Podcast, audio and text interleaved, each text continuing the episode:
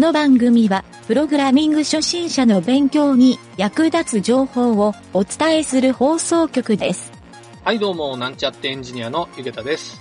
寝ている時のいびきっていうのは自分では全く気がつかないんですけど、睡眠を記録するアプリを使うと結構自分で可視化できてびっくりしますね。こういった今時の IT を使わないと損だと思います。それではなんちゃってラジオ始まるよ。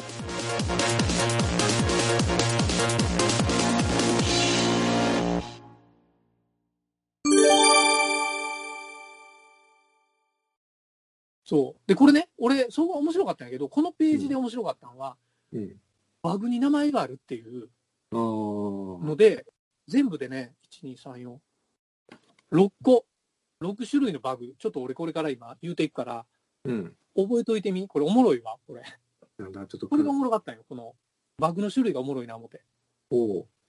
さっきのシュレーディングバグっていうのが1個目ね、でなかなか覚えにくいけど、なんとなく分かった。その特殊な状況下で発生して、そもそも動かんように思えるようなバグ、バグっていうか、まあシステム全体、でまあそういうちょっと人の名前とかで入っとってそういう名前になったんやけど、でね、2つ目がね、配膳バグ。全部カタカナ。多分ね、人の名前なんよこれ全部。これはね、これは調査すると消えてしまうバグやって。配膳バグっていうのやって。ユーザーの環境では発生するけど、開発者の環境では発生しない。ようあるやろこれ。あるな。まあ、もちろん原因は確実にあるんやけど、なんでやろ確認できんみたいな。ユーサポの人とかが客に細かい状況を聞くんやけど、再現しませんねみたいに言いよるのは、この配膳バグに当たるらしい。これようあるな思ってな。ある。3つ目はね、ボーアバグ。ボーアバグ。これはね、特定の状況下で高い再現性を見せるバグ。これはもうさっきの配膳バグのとちょっと近しい感じなんやけど、特定の状況下、環境っていうのがポイントなんやろね。だからここはねあんまり深く書いてなかったんよ。で4つ目がマンデルバグ。あまりに複雑なためカオス的に映るバグのことこれでもね、傾向としては配膳バグと似てるっていうふうに書いておった。あとはね、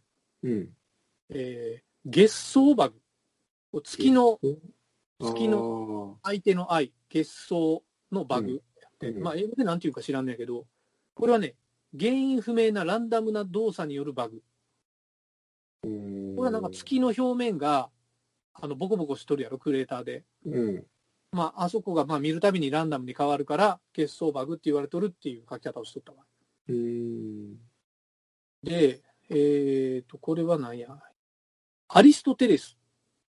これはね、これなんやろ、バグのないプログラムからの不正な出力を指す。これバグではないんやけど、アリストテレスはバグのないプログラムからの不正な出力を指す。古代ギリシャ哲学者アリストテレスに由来するこのバグは、正しいと思い込んでいる不正な入力によってそのまま不正な出力が現れることを指している。なるほどね。プログラム自体のバグではないけどコンピューターサイエンスではよくあること。入力をチェックする前に複雑なアルゴリズムに欠陥があるのではと考えてしまうことから、いろいろな矛盾が発覚するまで多くの人に正しいと信じられていたアリストテレスの名がついた。なるほど、っていう、このウィキペディアにはこの6個が載っとったんよ。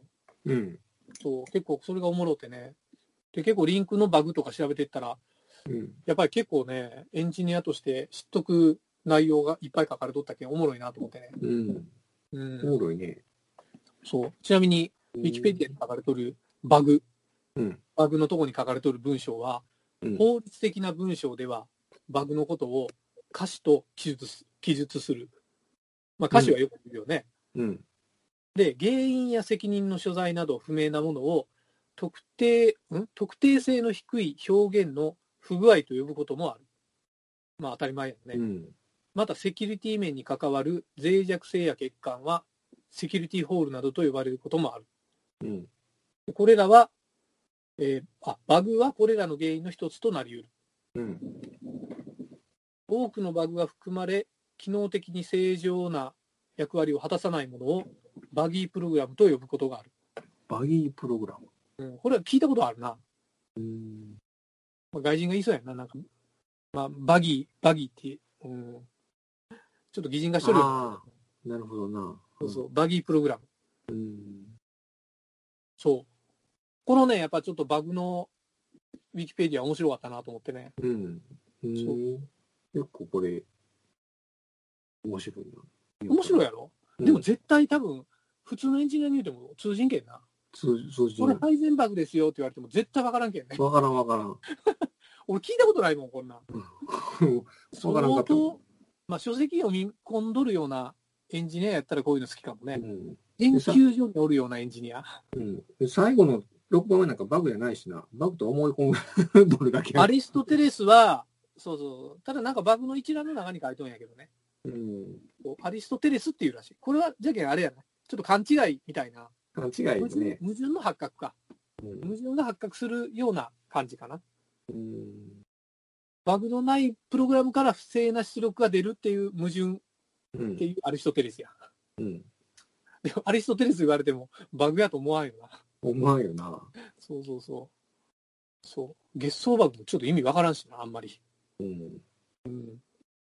やっぱ中ではこのシュレーディングバグっていうのが、もしかしたらちょっと知っとる人もおるかなっていう。なんか量子論に関する思想実験で、シュレーディンガーの猫っていうのがあって、そこから取られてるらしい。シュレーディンガーの猫。しっかりと書かれたプログラムは安定した環境下で、決定論や量子論的な、可観測性に従った動作をするはずであるが、そもそも最初の時点でどんな不思議な条件が揃って動作したのか、動作しなくなった正確な理由を探り始めるよりも、目の前にある欠陥コードを修正する方がいい。これさっき言った内容やな。例えば書いてるな。データベースを使ったプログラムで、レコード数が少ないときは正常に動いていたけど、あるレコード数を超えると突然動かなくなったとする。これが原因だと分かっていないプログラマーは、レコード数の増加っていう普通の考えを見つけ出すことができずに、これはシュレーディングバグだと片付けてしまうかもしれない。っていう使い方するらしいな。なるほどね。このシュレーディングの猫っていうのは、どういうやつなのね。なんか、どんどん遡っていったら、わけわからんなる。シュレーディングの猫は今ちょっと見よった。4日、これ見たら思い出したら、なんか猫の生死に関する思考実験っていう。なんか聞いたことあるな、これ。これ聞いたことあるな。ノイマンが書いとる。こっから来とるらしいな。シュレーディングの猫やって。シュレーディンガーの猫か。へえ。なんか、おもろい言葉やな、思ってな。こんな、プログラミング初心者の人に言うても、意味わからんかもしれんけど。きっとこれが理解できる日が来るんやない？わからんやろな。そう。やっぱり、こういうバグにちょっと興味が湧き始めたら、プログラミングレベルが上がったって思うんがええかもね。それは言えるかもしれん。それあるやろ、だって。大体なんか、俺も仕事とかでプログラミングしたときに、まあなんかそこのデバッグしてくれた人が、ここにバグあるよっていうふうに言われたら、ちょっとイラッとするもん。でも、なんかね、バグを修正して直すっていう作業あるやんか、プログラムを直すっていう。これを詰将棋みたいな感覚になったら、結構面白いと思える時もあるやんか。ある。で、そうなったらなんか、スキルアップしてもかなっていうふうに。だけど、要するになんか、それをやりよった時に、やっぱテストコードを書くようになるんよね、人は、多くのプログラマーが。自分もね、テストコード書くようになってから、バグがおもろいなっていうふうに思い始めたわ。テストコード書く前は本当にね、もうバグは辛いもんでしかなかったけど。うん、不具合はもう意味がわからんし、うんうん、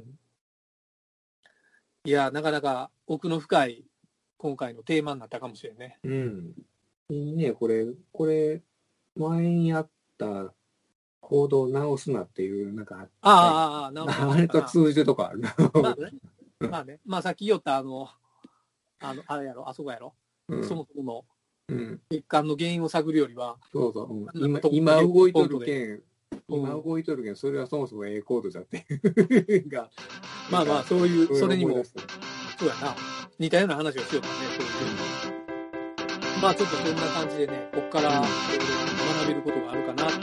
うん番組ホームページは http://mynt.work/radio/。